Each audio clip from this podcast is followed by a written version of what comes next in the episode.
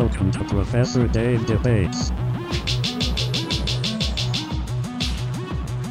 Hey everyone, welcome back to the show. Today is a very, very special episode because my guest is my dad, Vittorio Farina. He visited this past holiday season from Europe where he lives, and we and assorted family went up to Palm Springs to enjoy the new year and just sort of relax and eat and drink and so forth. And uh, I brought my podcasting equipment because I decided that this was a great opportunity to get my dad on the mics and uh, get a little bit of his story. So many of you may not be aware of the fact that my dad is a chemist uh, and has been working in the industry for a number of decades now, working on drug development and process development, basically just making molecules. So my dad is an expert in making molecules, and uh, this is also somewhat of my area of expertise. I would not say anywhere near uh, to his level, but this is what I studied as an undergraduate and graduate student, and so we do uh, skew a little bit more technical than some of my episodes just because we both have much of the vernacular to get into the nitty gritty, but I really I wanted to go there because I was very curious about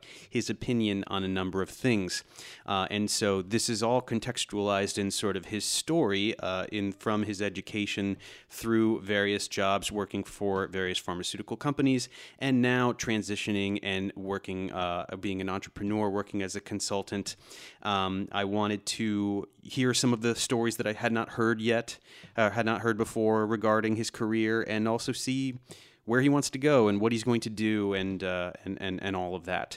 So this is a great episode. I I enjoyed the conversation a lot. I hope you will enjoy it as well and, and learn a thing or two about uh, about chemistry, about molecules, about pharmaceuticals, uh, and about medicine in general. There's a lot of very good nuggets and very good wisdom in here. So without further delay, let's gather around the campfire and hear a chemist's retrospective.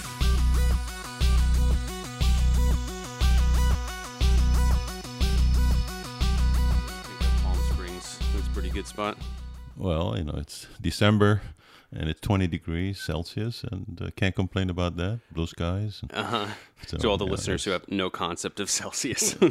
okay, so it's uh, about 70 degrees. Yeah, it's sunny. And it's, it's not bad in the sun. Yeah, I mean for for December certainly, it's definitely not the season that is intended. Palm Springs is usually a summer. Uh, yeah, I don't need the snow for Christmas. So right, I'm pretty happy with this. But you got a little snow uh, when you went over to Joshua Tree. Yeah, yeah, it's uh, it's about 5,000 feet, so mm-hmm. there's snow on the ground and it's I'd never seen the desert, uh, you, know, you, know, under the snow, so it's it's not bad. It's a great experience. So America is not so bad. no, even though you have fled back to Europe. But um, oh, so we'll, so we'll get to that. But let, us talk. Uh, I want to start by uh, give us the sort of the you know a little bit of a summary of your career from your education through to what you're doing now. Well, I grew up in Pisa, Italy, and uh, I went to school there, and I went to the local university. I had to decide what I wanted to do. I thought I'd give uh, chemistry a shot. I didn't know any chemistry, but I knew it was difficult, so it might be a good challenge. That's it. You just were like, I'm going to do something hard, something different, because I'd done classical studies, Greek, ancient Greek, Latin, and mm-hmm. wanted to do something different. Mm-hmm. And I thought I'd give chemistry a try, six months, and I loved it from the first day. So there was no doubt I was going to stay in chemistry and graduated and I chose organic chemistry as my field, subfield, which I thought, you know, I wanted to make molecules. I wanted to put molecules together. And, you know, I wasn't really having a lot of luck there because the school wasn't that great. I mean, no structures, no knowledge of synthesis. It was mostly a physical chemistry, uh, theoretical chemistry school. So one day, uh, that's a momentous uh, event in my life. And I, I went to the library and there was a flyer, a single flyer on the bulletin board there was uh, graduate studies at the University of Alberta. I never heard of Alberta, but I made a copy of it. Took First, it you looked it up. You said, "What? What is Alberta?" yeah, but it sounds, you know, sounds American. So you know, maybe I'll give it a shot. So anyway, I took it home and I figured it out. And I didn't speak any English, but you know, mm-hmm. two years later, fast forward two years later, mm-hmm. I'm a Alberta. Had, did you know anything about Canada? You th- you thought it was maybe America, but then uh, what, were there pictures? I looked it just... up. I looked it up. Yeah. Of course, we did searching. I did some searching and brochures. You know, it took two years to do all the tests, the TOEFL test, yeah, test of English as a foreign language, graduate research, uh, graduate testing. So you had to learn English first. You, you were like, okay, we're, I want to go to Alberta, but I'm going to learn English. well, I had to wing it, but I was Yeah. lucky that I can read it. I couldn't really understand it, but I could read it. So I actually didn't didn't know that this was all from a flyer. I thought I thought it was premeditated. I thought you.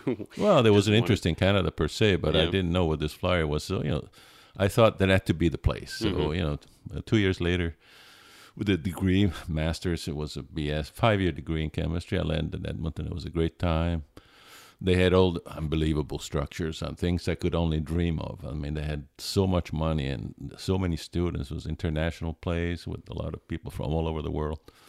I had a guy, uh, a fantastic professor, Professor Clive, Derek Clive, who taught me pretty much everything I needed to know. I mean, how to be a professional, how you run research, how you write a paper, how you search, how you come up with ideas, how you develop something new.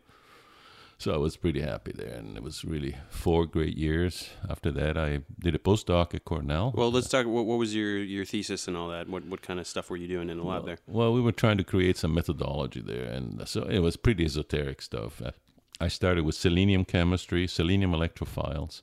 You know, they react to unsaturated moieties, and you can cyclize things. It's what's called cyclofunctionalization. Mm-hmm. You made a cycle, and then you still had selenium on the molecule. But you know, selenium is not that practical; it's pretty toxic. I've never seen a heterocycle with selenium in it. So you know, it's, and then I switched to cuprates, so uh, compounds of copper with c- carbon copper bonds. They do strange things like conjugate addition to all of it. It's very specialized. Mm-hmm. I invented a new reagent that was very very neat, and I did some other stuff that didn't work, but I learned, uh, you know, you to got a few persevere. papers. Uh, I got five papers, and I Wow. to persevere. And, and That's not bad for a um, PhD. yeah, it was about average. Mm-hmm. So you know, uh, it was it was a good, very good experience. I came out a, basically a professional, and did a postdoc. I had a couple more papers at Cornell, and then you know I wanted to stay in the U.S. or go back to Canada, but neither country would offer me a job because I didn't have a, a green card. So uh, you know it was really hard to get interviews and. The first company that g- gave me an interviews was Bristol Myers in Syracuse, and um, got the job. And uh, you know, got the job in process development. So we had to make drugs. We had to develop the process to make the drug. And It was our job and work in the plant and scale it up. And that was very interesting. I liked it, but I just really wanted to do discovery, what people call discovery, which is really not discovery. It's, you know, the drugs that you discover are not there already. It should be invention because you invent a drug from scratch. So not not so much look screening natural products. You wanted to uh, develop a hypothetical structure. Yeah, I mean there's to- there's several ways you can do drug discovery, but um, it's not really aimed at natural products anymore. And the field has Mm-hmm. evolved, and it's at that time it was evolving into a synthetic field. You make drugs synthetically. Uh, Right. You design a drug from scratch. Uh, you optimize it. You optimize the structure, and then you know you you do the biological testing. So for for viewers who have no idea, or sorry, listeners, I guess, uh, who have no idea what that means, let's let's unpack that a little bit. What does it mean to synthesize a drug, and what does it mean when a drug is effective? What is it that makes a drug effective? Well, you know, you, can go back to the ancient times, and people use nature for um, the healing power of nature, Right. which is not a dead field uh, anymore, not mainstream, but it's not dead field. Nature contains a lot of interesting products, and plants and animals don't make chemicals for nothing. They have uh, biological activity. If they devote hundreds of enzymes to making these things like alkaloids, terpenes, Right. they have biological functions, so it makes a lot of sense. Uh, people use, you know, doctors used nature as a source of healing power until the basically the 19th century when people started extracting the active principles Right. from nature. So, for example, opium as morphine, and morphine was isolated in the 19th century, and it was marketed as uh, you know as a um, whatever drug. So, Yeah. and uh, and So- so, so that was the beginning of, of Yeah. the pharma industry. The understanding that that it uh, uh, that an herb is not has medicinal properties because of an active ingredient, not because the leaf itself uh, is bestowed with some magical properties. Yeah, I a mean- molecule in there. things can be complicated because, for example, there's some uh, extracts that are active because they have multiple components, and if you only pick one, you don't get the same response.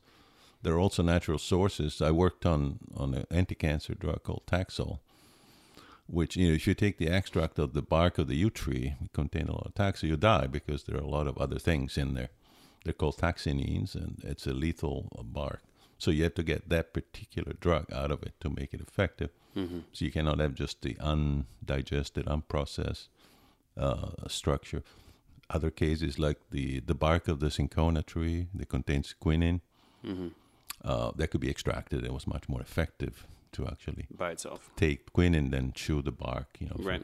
for days. So it was, it was really uh, the way to um, to discover drug in those days. Then people started realizing that the structure itself is may not be optimal because nature can't do everything. It's just it gets it gets a decent fit, and whatever Right. works. Nature is blind, right? For So- example, penicillins are made by molds to kill bacteria, and they kill bacteria. But if you modify penicillin, uh, taking away a side chain, putting another side chain, designed by chemists, then becomes much more potent. right. cephalosporins are the same. There's two side chains, and you can clip them off. Cephalosporin C is not very active, but if you clip off the side chain, replace them, and you get a super potent antibiotic. Some semi-synthetic uh, so, so we're, we're talking about like kind of late 19th, early 20th century. We we started kind of modifying existing natural structures. Yeah, and it's still yeah, still a field that's uh, reasonably uh, important to now. And Mm-hmm. uh, around the 80s, when I started my career, uh, it became fashionable to do screen, random screen. So you'd have hundreds of thousands of molecules and you do a biological screen and try to find if one of them somehow is your target. This has been automated. It's called ultra high throughput screening. You can screen a million molecules in a week.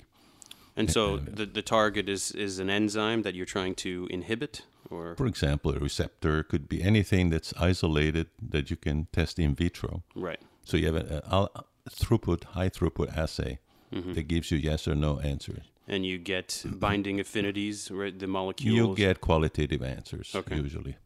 binding and- yes or no. Yeah, so you know if you get hundred hits, these are called hits, the ones that give you the response you want. Then if you, get hundred, is a good is a good result because you can screen them at a higher level Mm-hmm. and then narrow it down to a few. If you get a million hits, then you really don't have anything.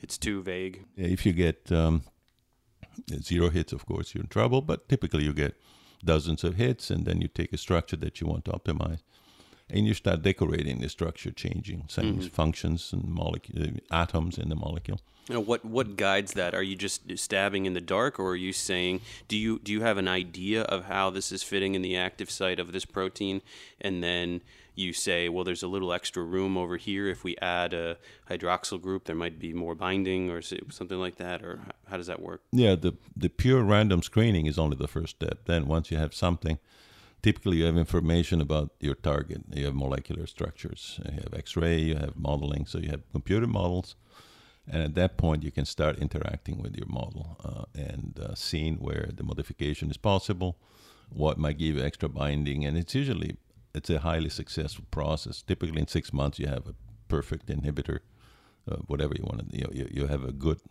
potentially drug in vitro. And the next step, of course, is to see whether it works in vivo, and that's really it's a lot of work. I mean, it may not work because it's toxic, it hits other target, because it's excreted too quickly, or it's metabolized, Right. and it's excreted after metabolism, or it's activated and made toxic by metabolism. So There's you a lot it of, uh, doesn't. yeah, there's a lot Physiological factors that maybe are not immediately apparent when you're just looking at a That's- molecular structure. and then it falls off pretty rapidly. The worst situation is when your target is the wrong target. So the biologists pick the target that actually doesn't address the disease, although it's validated oh, I see. biologically. it turns out that it doesn't really address the disease, So right. and that could happen. So it was a wild goose chase. You you you inhibit an enzyme magnificently, and yet the disease persists. Right, and that can happen a lot, and, so- mm-hmm. and that that's the worst because you had to go into the late development, like phase two, phase three, to see that there's no efficacy in people. Although mm-hmm. it's the drug is absorbed, it gets in the blood, it gets to the target, binds the target, but Yeah. it the mechanism isn't enough to kill the disease. And those are the situations where ten billion dollars is just down the tubes. No, much. no, ten, not ten billion, but you can easily invest two hundred million in a Sure. wrong target. Yeah.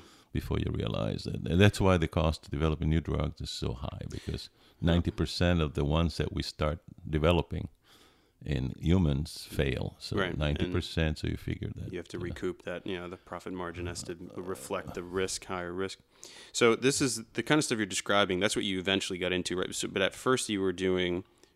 So you're at you're at Bristol Myers and, and you're doing process development at first, right? So so there's uh, there's a drug they've they've identified that it is going to work. It's going to work well, and they have some synthetic pathway, and you're there to say, what if we do this step a little differently, or what if we do this alternate? Uh, you're you're you're there to optimize the synthetic pathway.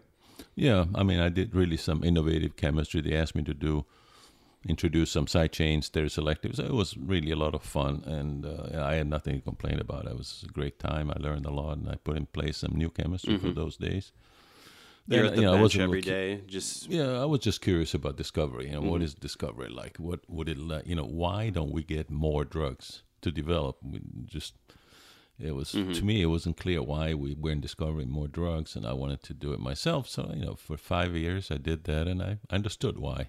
It's a damn difficult business. So you were doing that. So wait, at Bristol Myers, you're doing process development, and then is this a situation where you're being promoted, and then you have more flexibility to choose your own projects, or how what was happening No, I simply applied for a job in discovery, and I got it And, within uh, Bristol Myers? Yeah, within the company. You know, it's a different site. I was in Connecticut, but basically uh, it's drug discovery in oncology, right? So we had to discover new ways of treating tumors, and I started out with um, targeting drugs to tumor using antibodies. That was an interesting Okay, field. this I'm Um, very interested about. So so you're saying. So, when I know very little about the immune system, but when you're talking about an antibody, so you're you're trying to figure out ways to allow immune cells to recognize tumor cells and and target them for destruction. Or Well, it was not that sophisticated. So the you know most anti-cancer drugs are very toxic, and the problem is they kill cells, and, Mm-hmm. Right. and they tend to kill more uh, high, you know, f- quickly replicating cells like cancer cells, but they also kill they- normal cells. normal somatic cells. So yeah. the idea that was developed in the 60s and 70s is what if we could target this deadly toxin, but only deliver it to a cancer cell instead of normal cells? Mm-hmm. And now, so how do you do that? Yeah, people how, started. how does it how does it recognize a cancer cell? Right. So it turns out the cancer cells have some particular epitopes, which is molecular motifs that are unique to them on the surface of the cell, and normal cells don't have them. So if you develop an antibody to those and you link chemically a Right. molecule to that antibody, you can deliver it selectively. So that was an idea that really never panned out very well for us. And now there's probably two or three products on the market that use that principle, but it, you know it was it was probably too early to. Do all cancer cells have you have have unique surface proteins? Is that necessarily true, or Well, I don't know if all of them do actually. You know, the antibody came to us from the Mm-hmm. biology uh, department, and we linked some cancer cells, and you know, we could dissolve tumors on the back of a mouse pretty impressively. But you know, that's a crude kind of crude model. So, Mm-hmm. So that you know, I did that for a while. Then there was a merger with Squib, and then there was a re-examination of all the programs, and I worked on some natural products. I was talking about Taxol. So we were making analogs of Taxol to see whether we could improve the biological Mm-hmm. yeah? I vaguely remember as a kid you kind of walked in the office many many days, many weeks, many months, writing something on something called Taxol, and I was like, I have no idea what Dad's doing, but it's Taxol. I don't know. so, uh, give me some some closure here. what was all this Taxol business? Well, you know, it was a very exciting time, but I also realized all of a sudden that yeah, I kind of knew the reason why people were not putting more drugs on the market. It's pretty damn difficult. And uh, thinking back about my days in development, it was great to work on molecules that went on went onto the market, and I wasn't going to get that privilege working in discovery. I, I realized that nothing came out of Taxol, just Taxol itself. So Well, what what was Taxol and what did it do? it's an anti-cancer drug that uh, basically inhibits mitosis, and it does so more in cancer cells, which divide rapidly. So the cell uh, slows down in its development; it gets blocked in a certain phase, and so it slows down, um, slows down development, uh, replication of cancer So cells. In so the end, it slows tumor growth, but doesn't. it doesn't really stop it. kill it, and eventually people just develop resistance. some time. Oh, people okay. develop resistance to that, and uh, But you know, sometimes it gave you one or two years of extra life, which is in those days was really uh, important Mhm. uh, for breast cancer, certain cancers, and so you know, I the company came by and uh, Beringer Ingelheim, a German company, offered me a job. Um, actually, uh, eventually led to running a department of process development, which I thought it Mhm. was exciting because my interest was always organic chemistry, so Mhm. making molecules, not so much discovering drugs, but making So- molecules effectively, and that's what I Mhm. ended up doing for So the you- rest of my career. So you started out with process development, then you kind of flirted with drug development for a time, just to know what it was like, just to you know know, it was like, and then you kind of returned to process development. You're like, this Yeah. is this is what I'm good at, and which is really what my Yeah. my uh, Your specialty, field is and what I like to do. I mean, yeah. I thought it was after that I never strayed from it, and I did some management, but Mhm. So the- always in the same field. So they kind of Beringer Ingelheim kind of poached you. Or they just knew who you were, and they said, "Hey, why don't you come work for us?" Or yeah, did- it happens a lot in the industry. So you know, once you become a little bit known, and uh, uh, people are looking for uh, you know senior scientists, people with experience, and, Mhm.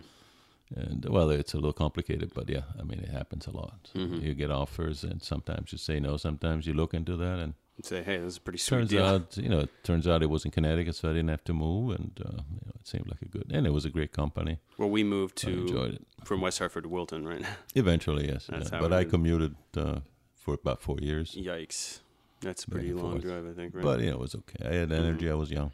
hmm Okay, so you're now you're at Beringer Ingelheim, and you're doing uh, you're doing you're doing process development.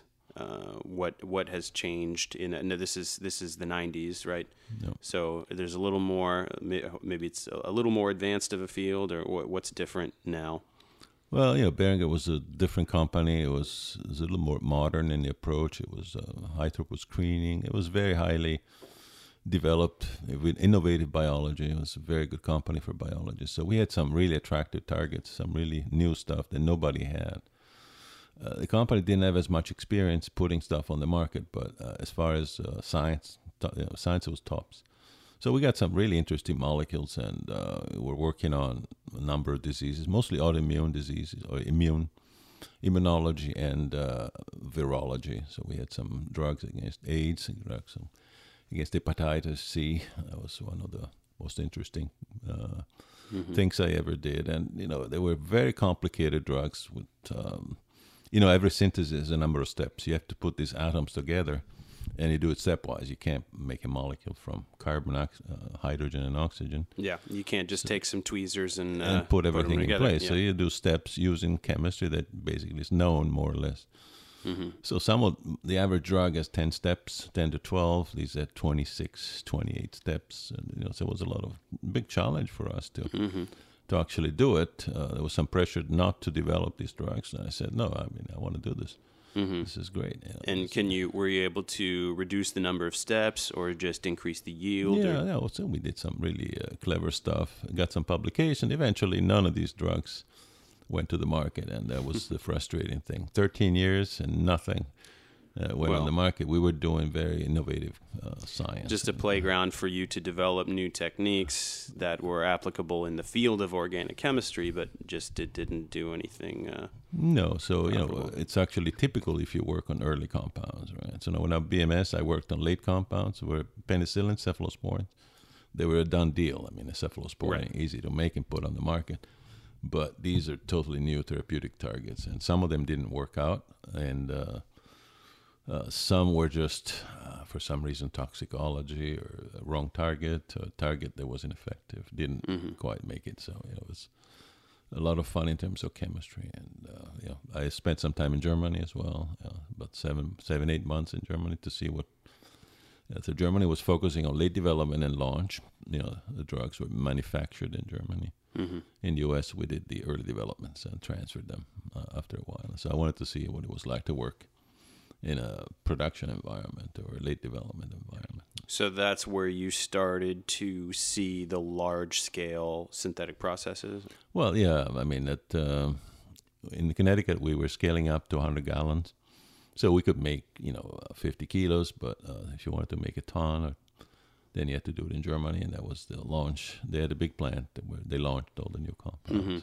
So what was it like the first time you saw this enormous machinery. What does it look like? And did it, Well, it's not that I hadn't seen um, machines before, large reactors, but this is a new plant, highly automated, so it's really top notch, uh, state of the art production plant. It was uh, quite impressive, and I think it's important for a chemist to spend some time there to see how you scale up reactions, which is not at all like you do it in the lab.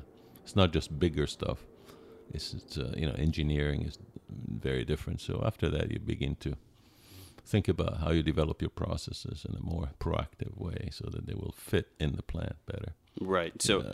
so what you're you're you're thinking of ways to innovate, and and you're thinking not just about the chemistry on the molecular level, but you're also thinking about how how this works in an industrial context, right? You need to know when I, when I do this step, this is what actually physically is happening. Well, you know, they teach you from the very beginning that time is money, that you shouldn't have a reaction that lasts 24 hours. It should be shorter. Uh, so, you know, all these things, you know, theoretical, but when you actually see your chemistry in the plant, you get a visual uh, example of Right. what's wrong with, you know, if you do an extraction and it takes 24 hours, you know that there's something wrong. I mean, you know, you don't have a good uh, protocol. Yeah. If you do distillation and you figure out in the lab takes an hour and the plant takes three days, well, you know, I shouldn't distill so much. I shouldn't have used so much salt. So this mm-hmm. is a, it's a very interesting. You know, the first time I was totally amazed how long it takes to run a reaction in the plant. you know. Right. So was there a moment where you where you got to see like you innovated a process and then you got to kind of like see it carried out in that large scale? Yeah, yeah, sure. That we all the time the first two or three batches we went there to watch them, and if it was my personal chemistry, Yeah. uh, I would be there the whole time, back and forth, and even helping with the analysis. Now, when I became department head, of course, I didn't really go because I had too much to do. But uh, you know, when I started out at the bench, I was sent to the plant all the time to to watch this. Victoria, make sure that this works. Well, yeah, if it failed, uh, yeah, you have to see why so that you know why where it went wrong. So is there is there a tremendous sense of pride when uh, everything just kind of goes nice and clean, you get a high yield and and everything worked out? well, to me, uh, the the moment was in the lab when you when you got a reaction in the lab that works ninety percent yield, no impurities. You know you're gonna get you're gonna get it to work in the plant. Mm-hmm. So it just sometimes it requires a little more time because uh, you know a lot of factors are there, but you know that once you get all the factors pinned down, it's going to work. So to me, the eureka moment was in the lab, Okay. so but it's scale. also a proud. You know, it's also of course a source Yeah. of pride when you've done a campaign, three lots, and you've made uh, the same yield, the same purity Mm-hmm. each time, very consistently. So it's also uh, gratifying. It is not a given. But you know, given enough time, I know that I can always get things to go work in the plant. Hmm So what are what are one or two of the, your proudest uh, achievements at, at Behringer?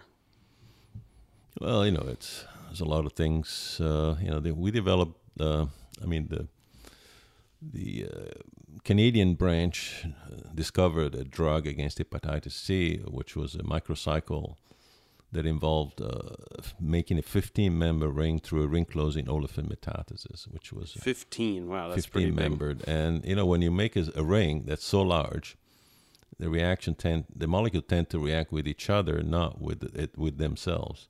So you get polymers instead of a large ring. So, so Mm-hmm. Which is usually the opposite. Usually intramolecular so much faster, but if only for small rings. only for small rings. Only If for these, it's they're uh, the ends of the chain the are ends so far away. with 15 member don't meet very, Very easily often, because they're yeah. so far away. hmm So if you concentrate these, they polymerize. So it has to be run at high dilution, which means you need millions of gallons of solvent to make uh, the 100 tons that we thought we needed. And so we figured a way to do it concentrated. I had a, a great scientist, Chu Tian Shu, and uh, he figured a way. You know, we, we worked together, and he actually came up with the idea, and it worked. To prevent polymerization. Yeah, to How run this 20 times more concentrated than it was. So It- you it- save a lot of money on solvent, basically. Yeah, it was a, what we call non-linear solution. You know, we have a lot of tricks to make things work, and uh, your typical trick is to add slowly one of the reagents and uh, to the catalyst, and so that the concentration at any given time of the starting material is low. But this didn't work because it was a thermodynamic, so the equilibrium was reached. So in the end, it didn't matter what whether you added slowly or quickly. So we had to come up with something else. And he had an idea that turned out to be probably wrong, but the thing worked. And, uh, and Yeah. sometimes you have to try crazy things to solve problems that are. You know, I hadn't even told him that we had 25 people on this molecule for years, and nobody could figure out. And he just came out of school and did it. You know, He's fresh out of grad school, or yeah, it was fresh out of postdoc. Wow. At Yale, and uh, uh, yeah, I just went to the conference. He came back, and said, "Oh, "I solved the problem," and I said, "How- "You got to be kidding me!" Are you kidding? So yeah, he had solved the problem, and we figured out probably why it worked, Mhm. and you know, introduced a new principle. And the molecule didn't make it, unfortunately. Once we got the cost within target, which nobody thought we could do it, uh, you know, it actually failed because of toxicology. And Mm. uh, there were some other molecules to follow up, but that was exciting because we solved the problem that uh, right outside of the context of drug development, it's just an interesting challenge in organic chemistry. How do you get this molecule to do this thing that you want it to do? That it's exactly that's what. I really enjoy. I mean, I enjoy biology, but I'm not a biologist. You know, I'm a chemist, and I need to find innovative solutions to problems Mhm. that uh, that are kind of defy a, a, a linear solution. Right? Linear means you know process chemists have all these tools to do things like uh, you know, for example, uh, slow additions or um, you know. Uh, flow chemistry, uh, immobilizing catalysts. I mean, these are all things that you can try, and in this case, none of them applied. So we had Mhm. to come up with something that nobody. And in the end, other molecules were made by other companies, and none of them had that, that this methodology. So Hmm. they eventually ended up copying it. It was actually kind of interesting that my new company, Janssen, uh, had a similar molecule. So they all play copycat with Berger. and uh, they actually used our trick and made the molecule, put it on the market. hmm So was that so? So you were at Boehringer for a time, and then you you were recruited. Is this molecule, this methodology you're talking about, part of the reason you were? or- No, no, no. How did Actually, this I, happen? I did not work on this molecule directly. No, no. They said that they use our publications to uh, figure out how Right. to make it, but I was not involved. It was a Which conflict naturally, of interest, which I didn't want to be any involved. good chemist is is lo- reading the literature what every day just to make yeah, sure, sure. you're Yeah, I on mean, top of. basically, uh, the Boehringer design was copied by every company. Making large cycle became a big business, and uh, so you know, Boehringer couldn't put it on the market for some reasons. I don't know toxicology, whereas uh, Janssen put it on the market, and uh, it made actually uh, almost a billion the first year, millions, billions of sales. Mhm. And then you know it got basically taken out because of uh, there's some new therapies uh, by Gilead, and they essentially cure the disease as a combination therapy, and anything else doesn't compare. Right, I had and- heard that Hep C is basically now completely curable, and Well, uh, it seems more or less curable. I mean, I'm not. This is not my area, but what you read is the sales are were fantastic. Now, as you cure a disease, you have fewer and fewer patients, but basically Mm-hmm. the sales were great. And I think a six-week course of therapy takes care of the disease, which is know, it's a great accomplishment. If I think about at the beginning of my career, there was nothing against yeah, viruses, I mean, look, absolutely zero. You cure- couldn't do anything about. it. curing any disease, regardless of the origin, yeah, it's definitely pretty remarkable. Well, you know, bacteria are actually pretty easy to kill because they're so different from from eukaryotic cells. Right. But So viruses normally- are not. They don't even have a membrane. They don't. They're not even living things. They're just molecules. it's just a protein coat and uh, some genetic material inside, right? yeah, but you know, we the scientists sequence all the enzymes. You know, identify them all, and yeah, they're unique to viruses. And if you hit them hmm in uh, with the triple therapy, uh, sometimes they can't mutate fast enough to uh, to survive. Triple therapy, so you you got three targets at once. Yeah, you typically have uh, You're you know, enzymes out- like reverse transcriptase, which doesn't exist in uh, humans. You have proteases, which exist, but they're very specific in in, Mhm. ens- in uh, Mhm. viruses or DNA polymerases. So sometimes you hit DNA polymerase in two different place sites, and uh, protease at one site, active site, and uh, Mhm. the enzyme usually mutates, but can mutate three proteins simultaneously. Exactly right. This is necessary because if you target one thing, then inevitably there's going to Mm-hmm. be one virion that that that evolves to uh, to uh, circumvent that that method, and then now you've got another you've got a, a new strain, right? So That's right. That's right. Yeah. if you do yeah. three at once, how can nature possibly randomly evolve, Im, you know, uh, immunity to all three of these things at once. That's all I understand. Although, don't get me wrong, I'm not a virologist, Right. so I'm just an organic chemist. And, uh, But so I guess you're saying it was so much harder to, to do antivirals because we, we like the very earliest stuff. We, we had antibiotics before we even understood how the mechanism of action. Right now we know they're inhibiting uh, cell wall synthesis. Is that right? Peptidoglycan. uh, these are the penicillins and cephalosporins. Right. Yeah, So it's just that the outer layer of the bacterium is made of a thing that is completely different than the cells that we have, and so you just make a drug that can't make that thing, and then the bacteria all die. It's a little bit uh, easier. I wouldn't say Mm-hmm. easier, but it's a little bit easier than killing viruses or, or uh, inhibiting viruses or curing autoimmune disease or cancer, which is uh, you know, Much are more not called subtle by processes. yeah. pathogens. Are called are caused by other other other means. factors. Yeah. So so yeah. So now tell me. So you're at Boehringer, and then now you're transitioning to another uh, another job. What what was that like? Uh, well, I moved to Belgium and I was looking for a job in Germany, but I couldn't find one. So uh, Belgium was actually pretty close, and uh, I worked for Johnson and Johnson. Basically, Janssen is the pharmaceutical arm, and uh, it was great. Uh, I did exactly what I wanted to do. I mean, more process development, except that this time, the things that I worked on went to the market. Some of them because I was working on phase three compounds. So the things that were uh, done deal, and I had to, in one case I had to redevelop a commercial process, which was too expensive, and so we were able to reduce the cost by fifty percent. That was it's a diabetes drug, and that was really exciting uh, because we had to develop some new chemistry that didn't exist, and no company had it. And Cutting it, cutting the cost in half. That's not so bad, right? no, they, they're still not happy because you know they Mm-hmm. they wanted more, but you know it's just not that easy. Know, if I told you the price per kilo, you'd laugh. right. So you know, it's not that easy to reduce the price to nothing. It was a molecule with uh, you know molecular weight 500, you know, with uh, dozens of atoms and Mm-hmm. five stereogenic centers. You don't really reduce the uh, That's tough. the yeah. price that easily. And But you- you know, we had uh, developed a direct coupling, which we published, and so that was uh, exciting. and we, we we got it on in the plant and validated, filed to the uh, you know, FDA and uh, EMA. So what are you doing? You're obviously you're not at the bench. You're you've got your office and you've got your big whiteboard and you've got your computer and you, what are you doing? You're sitting there and you're plotting and you're scheming and then you've got a team of how many people and what what what what what were you doing?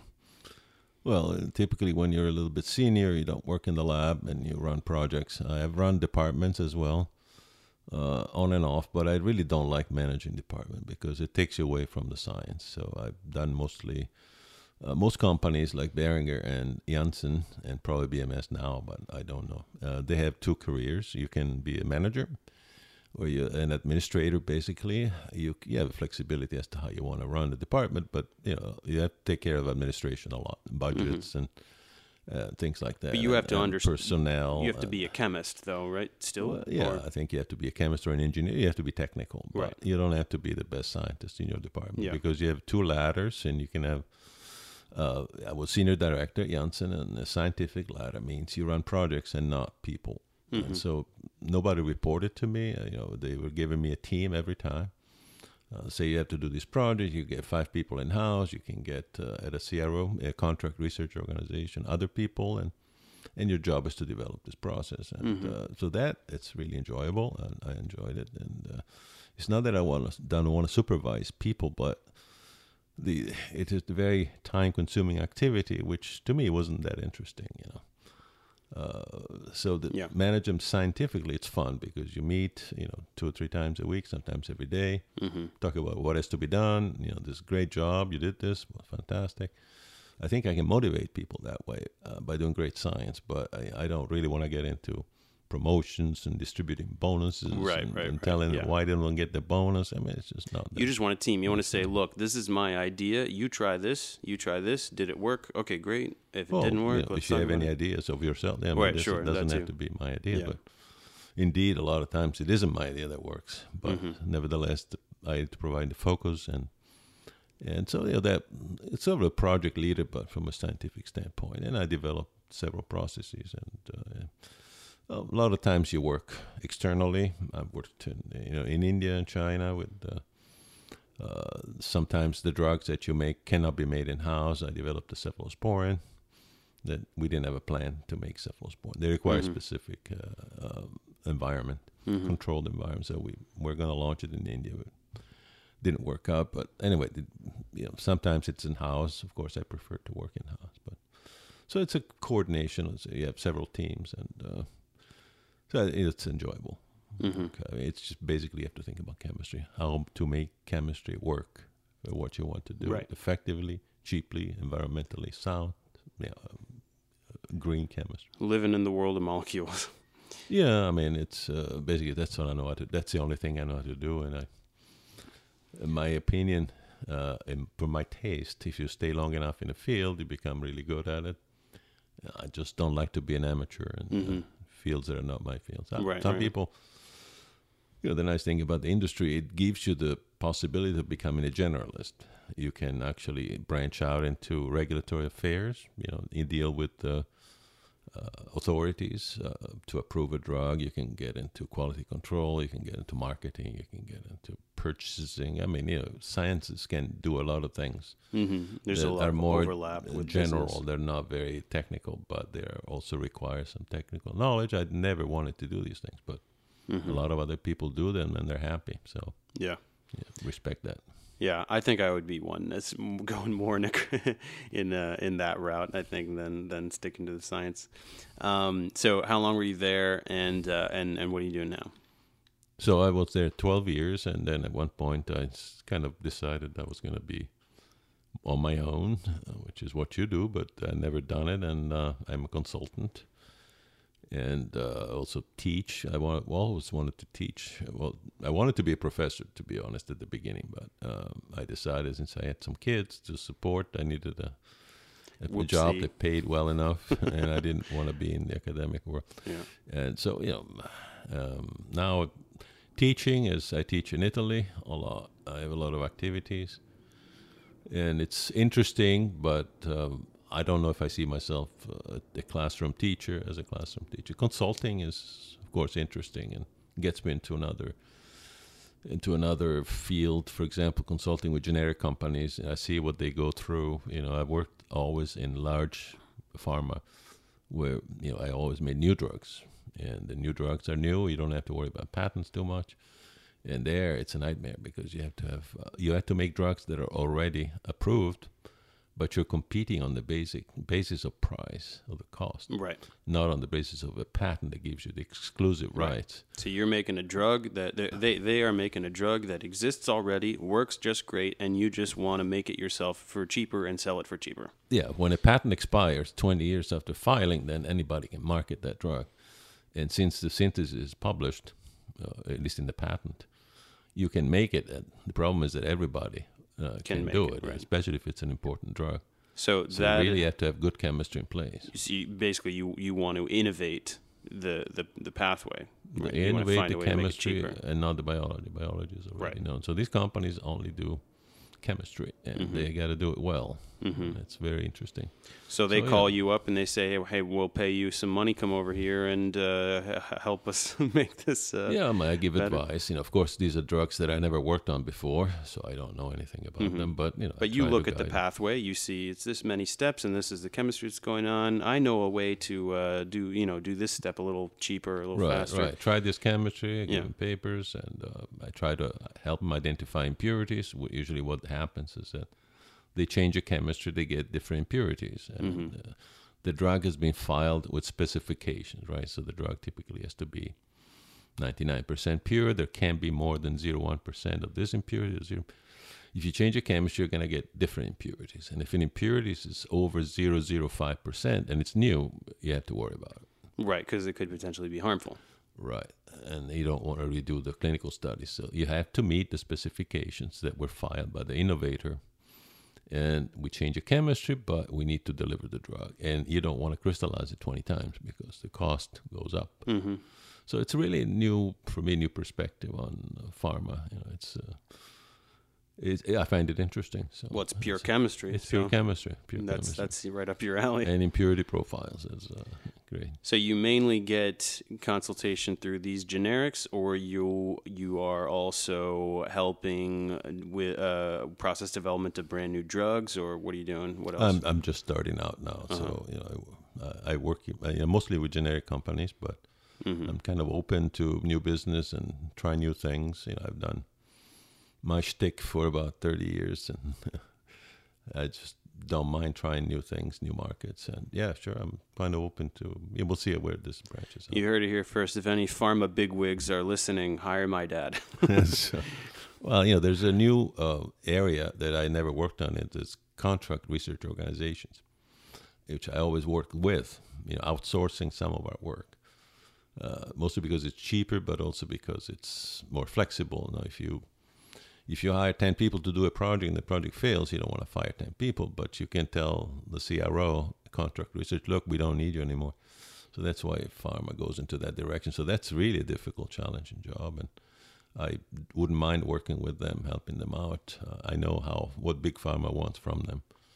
And so this is something I haven't done yet, and I think it would be a challenge. At this point, you've worked for a number of large companies, and, and you have a solid perspective on a wide variety of, of the goings on of such a company, right? So Yeah, this is it's- invaluable knowledge. I know it's a tricky job because you know if you work on contract, you have big pharma as a customer and people like me who are very demanding and very micromanaging. I mean, they we want ex- we know exactly what we want from them, mm-hmm. and you also have some small companies, biotech, that they had no idea what to do process. I mean, they just really rely on the CRO, hundred percent. They tell them, look, you know, we need to put this in phase one. Uh, what do we need?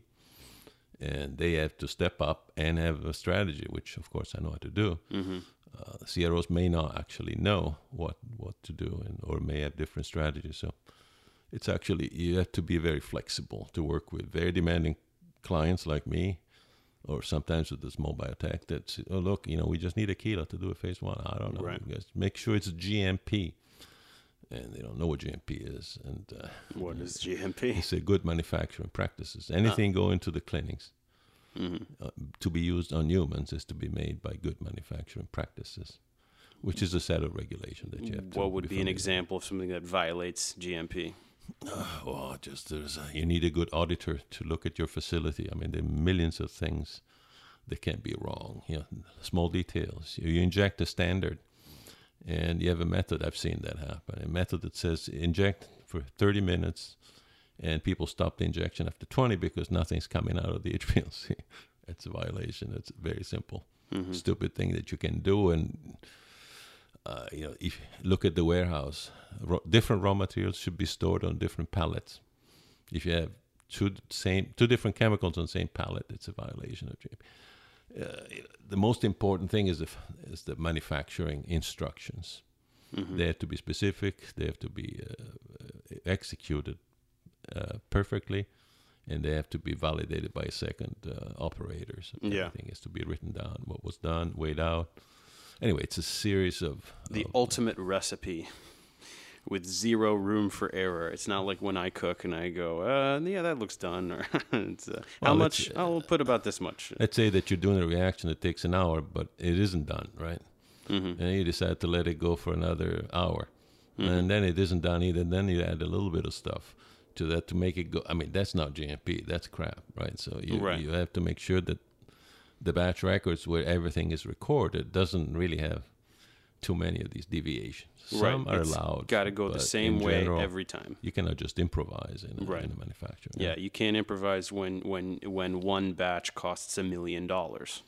Yeah, that's one Right. reason, and the other reason is the the patient is not well served by things that are improvised, Right. and so it's uh, you have to have your process under control Mm-hmm. before you go into the plant, and that doesn't always happen because you're under pressure to make the material. Right? So there are two challenges basically for us: is to deliver at the right cost, but also to deliver material during the clinical studies, and that has a timeline. Right? If they're going to start a study in two months you just don't have time to do to make the chemistry very pretty. So you have to Mm-hmm. really be clever and find a robust synthesis that Mm-hmm. will scale up. Sometimes you have to improvise a little bit. It's not that these are bad chemists; they're under pressure. Right. to deliver, and you don't want to delay clinical study. You got to get it done. Yeah, yeah. Okay, so your life has been about drugs and process development, making drugs, all this stuff. I, I'm curious, what what do you think that people think you do?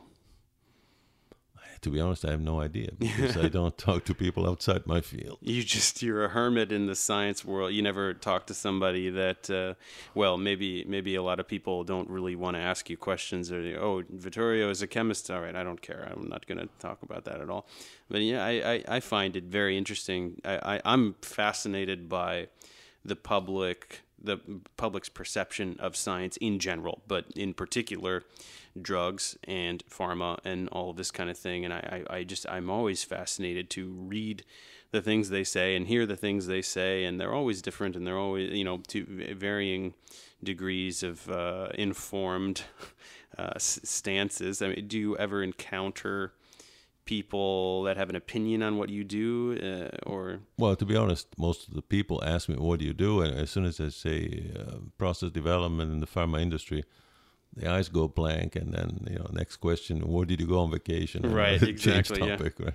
so it's because not you don't know what to ask because it's such an esoteric area. But some, have, uh, you know, some actually become critical of the pharma industry and start, you know, they come up with the usual uh, accusations. You know, is it true that you guys are, uh, you know, uh, it's a conspiracy against the patient? I heard that there's a drug against cancer. You guys are not telling us because Right. otherwise you wouldn't make money with it. So I mean, you get all this kind of. this is of course what I was uh, yeah what, I was leading up to here so, So uh, usually, I'm not a very good advocate for science. I usually laugh and say, "Yeah, right. Sure, we have a cure for cancer, and we keep it away because otherwise, you wouldn't buy all this crap." We Right. make." That's exactly what the mocking tone that I would expect from somebody that's in on the conspiracy Well, I also read blogs. Of, you know, there's a lot of crap about the pharma industry. For example, the the cost of developing a drug has risen to 2.6 billion, and nobody believes that. And there are even books that I've read. And it's amazing if people can write books without understanding the industry at all. Mm-hmm. For example, they forget to multiply for the uh, attrition factor, which is means that nine out of ten drugs don't make it, and you got to pay for those. So a successful drug doesn't cost 2.6 billion, but when you add 26 billion all the R and D, uh, R and D that is needed to bring a drug on the market, if you believe the the report, the financial reports of all the big pharma companies, and you divide the R and D expenses by the number of drugs every year, you come up with three billion. I've done this exercise with three billion each. So the drug industry spends hundreds of billions in R and D, and every year they have thirty to forty new drugs. So this is uh, a reasonable number. And it's actually derived by the Tufts, uh, Tufts University. There's a Center for Study of Drug Development there that they publish their data. There's a belief that the pharma industry uh, pays for these. This is not true. This is 80% uh, federal funded. And the idea that these people would be in a conspiracy to you know, cheat the public and tell them, give them some false numbers it's so ridiculous that to me it doesn't Yeah. really uh, Well, merit any discussion. what what fascinates me is the is the, the, the they seem to think that pharma is a singular entity. You know what I mean? And if if it were a singular entity and could operate in an authoritative manner, okay, we've got this cure and we're not going to give it to you. But the, the, the, the point is that this is all based on chemistry that is well understood all around the world.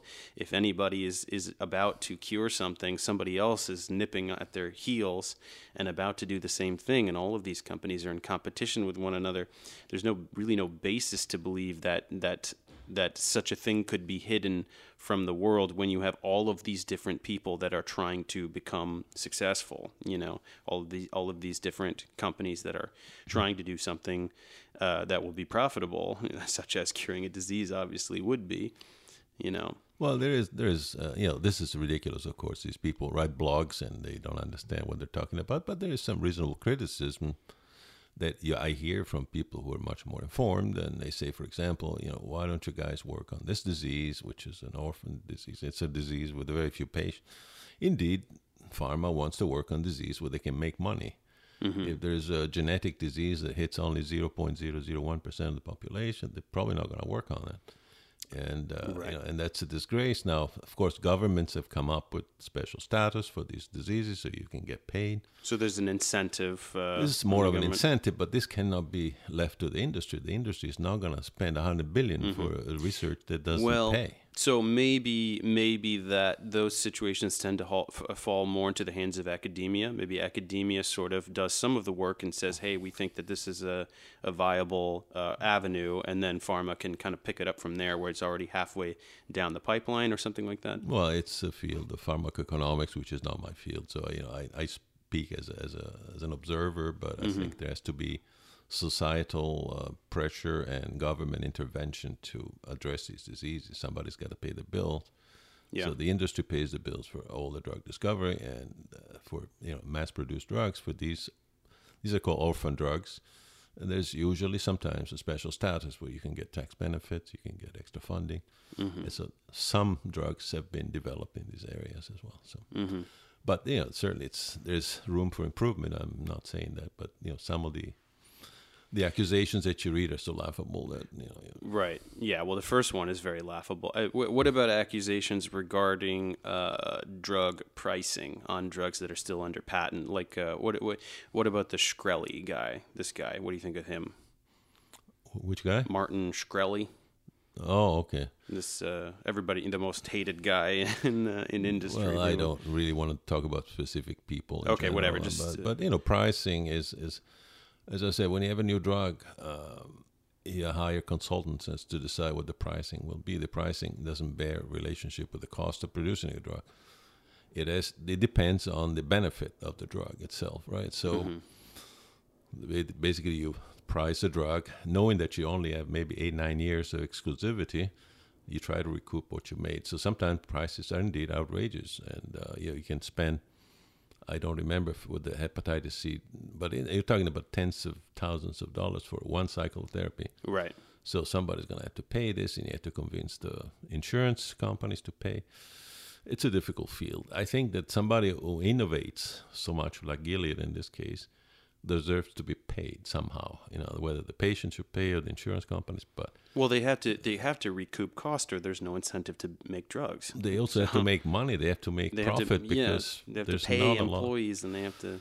Look, if if they didn't bet their money on these drugs, then taxpayer would have to pay for it, Mm-hmm. or they wouldn't get discovered. So the question: Would people be happy to have higher taxes so that we have a, a drug for hepatitis C? They would say, "No, I'm not going to get hepatitis C. I'm Right. clean, wash my hands. It's not my problem." And so, you know, Mm-hmm. I don't think it would work well, but you know whether it's excessive price i can't really tell i, I know that they're high and they, they look high but you know again this is how uh, the you know the, the capitalism works and you know should it be different in the pharma industry for drugs? I don't know. I mean you know, if if a company does not invest doesn't risk you know, remember that some of these things don't work in the end. Right. and they lose money. So if companies would not risk their money i don't know. Somebody else would have to pay for it. And i don't think the taxpayer would want to fit the bill for all the crazy ideas and Mm-hmm. that come to so you know the government invests so you know there's a yeah i don't know what to say about the price but indeed they're high and Yeah. um, yeah Well, some are and some aren't. I mean, uh, yeah. yeah i mean new drugs that are really innovative are compete on don't have to compete with anything right so Right. hepatitis c there was very little now if you have a new antibiotics and there's already 100 on the market then you better have some if it's just an average drug you're going to have to pay you're going to have to charge what the others charge Right. Otherwise, who's going to buy it? if you get a tablet that says okay well it's the same as the other but it's once a day instead of twice a day you're not going to get anybody to pay more for this right so you're mm-hmm. going to have to compete on the same price and they have an advantage of you know dosage easier What dosage. what about some kind of criticism regarding uh, pharma getting involved in the medical field and uh, you know kickbacks to doctors and this kind of stuff? Is there is there any merit with this, or what is that? well you know this is a difficult field and it's marketing right these are marketing practices and so i don't know whether companies are guilty of it but they've been accused of for example, encouraging off-label um, prescription. So a doctor can take a drug that's approved for an indication and prescribe it for another. He can do that without that, without any doing any clinical studies to see on the patient. Based on mechanism of action, it may work, For example, a drug that's been approved for schizophrenia, well, let's try it against depression. Depression is a big market. So let's try it against depression. So if a company encourages doctors to do this, it's not ethical and it's not legal. So companies have been accused of, you know, pushing doctors, giving them incentives to uh, to promote their drugs for off-label indication, uh, and which is you know companies have settled out of court. Some of them they paid billions of fines, but they I don't think they've been convicted of illegal Right. activity. Whether they did that or not, I don't know. What is where is the uh, um, you know wh- what is the limit of uh, what is legal? I don't know exactly what was done. Right. Uh, they may have exercised too much pressure on some doctors to do things Sure. like that, and uh, so this has been cracked. There's been a crackdown against this. Most companies now have huge offices of what they call healthcare compliance, and they look into any thousand dollars being paid to any professional. They want to know exactly why you're doing this. So this has actually made our life Yeah. very difficult because now we're going the other way. Right? You cannot even invite a professor to give a lecture uh, for a thousand dollars about some chemistry that you're interested in without getting approval, without explaining why, why this guy, what is, where does he work, send his CV, what are you going to talk about? Is a thousand dollars appropriate? Shouldn't be nine ninety five. I mean, these kind of things that uh, make my life Right, made right. my life difficult. Which, yeah, in uh, the end, you understand they're trying to not Well- to get caught again. You know, Yeah, I guess I guess in the end, this may be the realm where these kinds of criticisms do hold some water, and I guess the response is to up the regulation, and I think there should be adequate regulation. But I guess I see, yeah, that that can be frustrating on on on that side as well. But um, yeah, I mean, it just goes down. I, th- th- this is this is the issue, and, and this is the main thing when I think about um, anti-science mentality, uh, anti-Western medicine mentality specifically. It all stems from a vague reaction to unethical practices within industry that just have absolutely nothing to do with science whatsoever. You know what I mean? If a pharma company uh, pays off some doctors to to prescribe their drug with a higher frequency, you know, what does this have to do with science? It has nothing to do with science at all. This is just, you know, if that is happening, which it may or may not, it, it, this what this has nothing to do with drug development or bioactivity of molecules. You know what I mean? And I think that we should be having that conversation, but I wish people would understand that the degree to which that is absolutely unrelated to science. Well, you know, the, it's, this is marketing, right? When you have a good product, say you have a new computer or you have a new car, you're going to try to get as much out of it as you can, mm-hmm. and that's called marketing. Now, in the realm of pharma, uh, there has some more, some stricter regulation. There's certain things you should not be doing.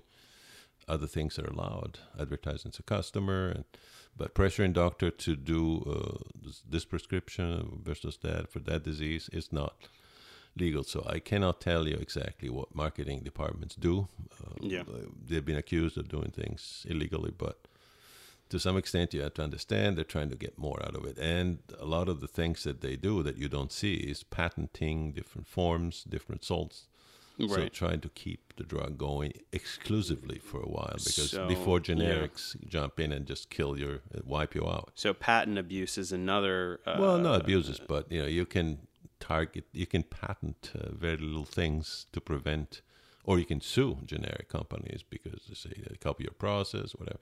So they try with uh, you know legal means to keep their exclusivity for a little longer. Because you have to understand, 20 years is not a lot because you file it, a patent and it takes you 10 to 12 years to put the drug on the market. So when you reach the market, you're only going to have maybe eight years, 10 years if you're lucky. And if you're making good money, you would like to keep that going for another year or two years as long as you can. So there's a lot of time legal wars between uh, pharma and generic. Sometimes they change a form, you know, that the drug can have different forms. Switch the form, switch the salt, and claim some advantage. And that's something that the public doesn't really like because it doesn't give them anything, right? If you make a new salt, let's say you market a drug as a hydrochloride and then the patent expires, you come up with a fumarate, different salt.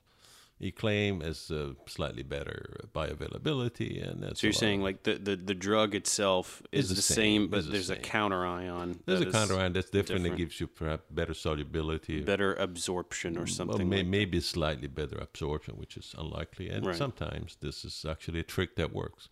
But but wouldn't that be the case then that it is simply that salt that is patented, but now the process itself to develop the drug is no longer under patent? Well, there's also process patents, right? So Mm-hmm. you can also keep the competition away by filing more patents on the process to make that drug later. Mm-hmm. Uh, for example, changing the process a little bit so nobody can copy it. Mm-hmm. It's very difficult to do. Uh, one of the most successful uh, strategies have been to market a racemate. Right when you when a molecule is chiral, uh, it's made of two racemates that are not superimposable. Right, Uh, two mirror- molecules that yeah. are enantiomeric with each other. Yeah, right? So they're not superimposable. So in, Molecules, yeah. early on, people marketed racemates because they didn't know how to make single enantiomer drug. Now that single enantiomer drugs are easy to make, people have switched from racemate to single enantiomer. Sometimes, Mm-hmm. in the case of omeprazole, for example, they've gotten uh, long, you know, long, uh, longer exclusivity, uh, claiming that, of course, the single enantiomer is better than the racemate, Mm-hmm. which isn't always the case, but a lot of time it is the case because you your molecule is 100% active, not just 50%. and, Right. uh, so it's a three dimensional molecule that fits into a three dimensional active site. Of course, one over the other is going to be. So yeah, this is a, actually a good strategy, but has driven some criticism because of uh, sometimes the the improvement is really really marginal, Mhm. and of course the the cost is a, a lot higher. Mhm. It's not easy to make this molecule. Uh, well, it's easy, but it's not trivial. But if but if the chiral, i- but well, so you're saying the process, the the, the stereospecific process is patented. Can't everybody still do the racemate?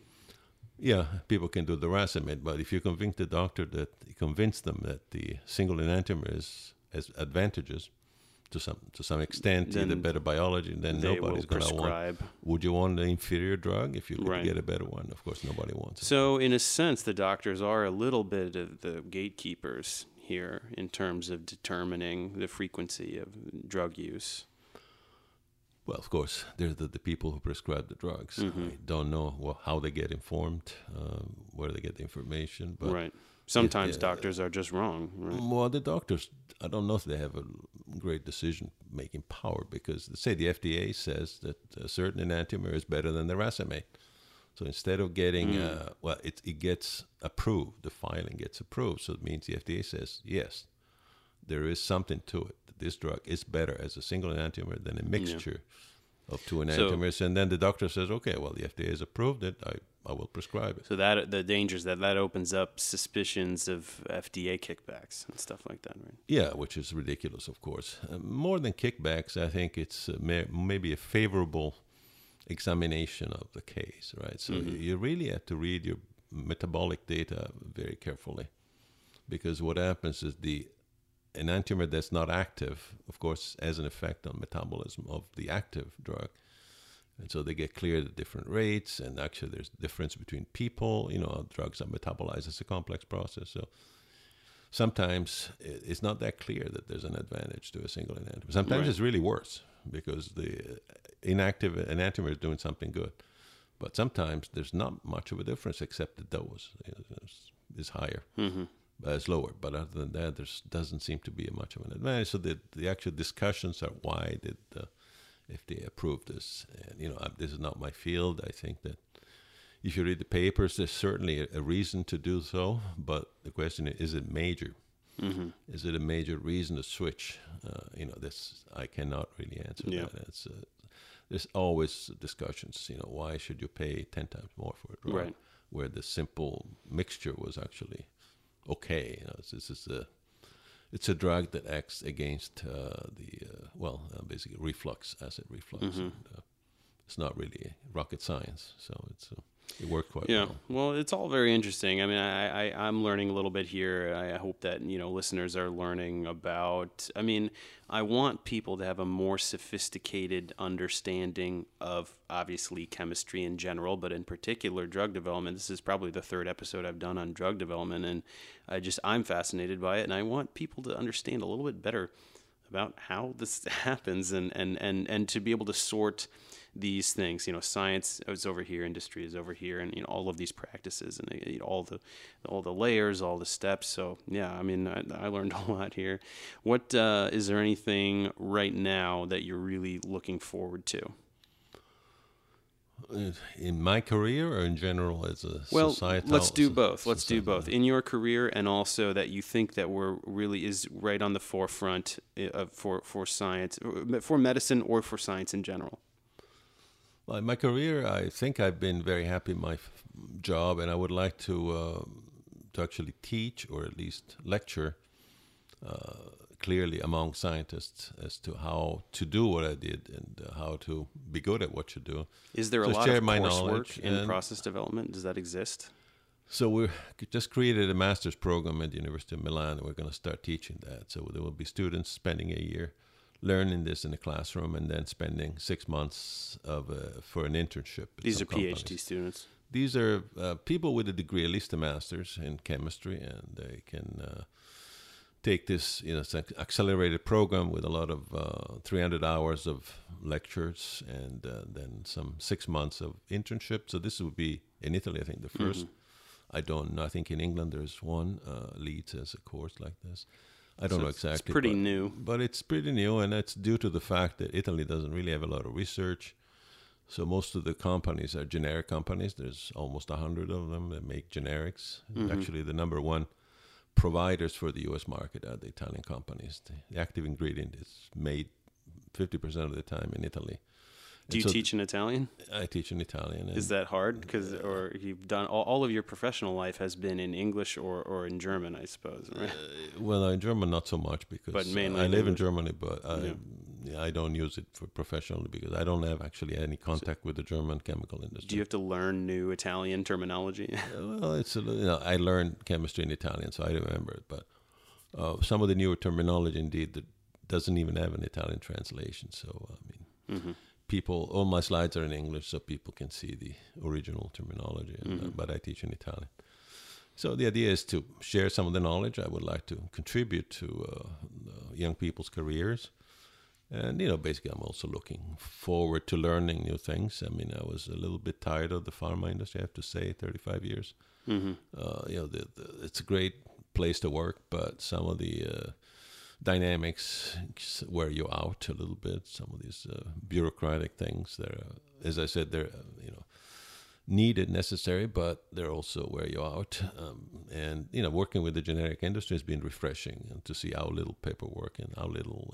Uh, yeah. Red tape all the they have. regulations that have all been cleared. Yeah, you just gotta uh, well, they're not that innovate the chemistry. Yeah, they're smaller uh, organizations and they only have chemistry, so they don't have Mm-hmm. to worry about this stuff. And in terms of societal, yeah, I mean, I like to see.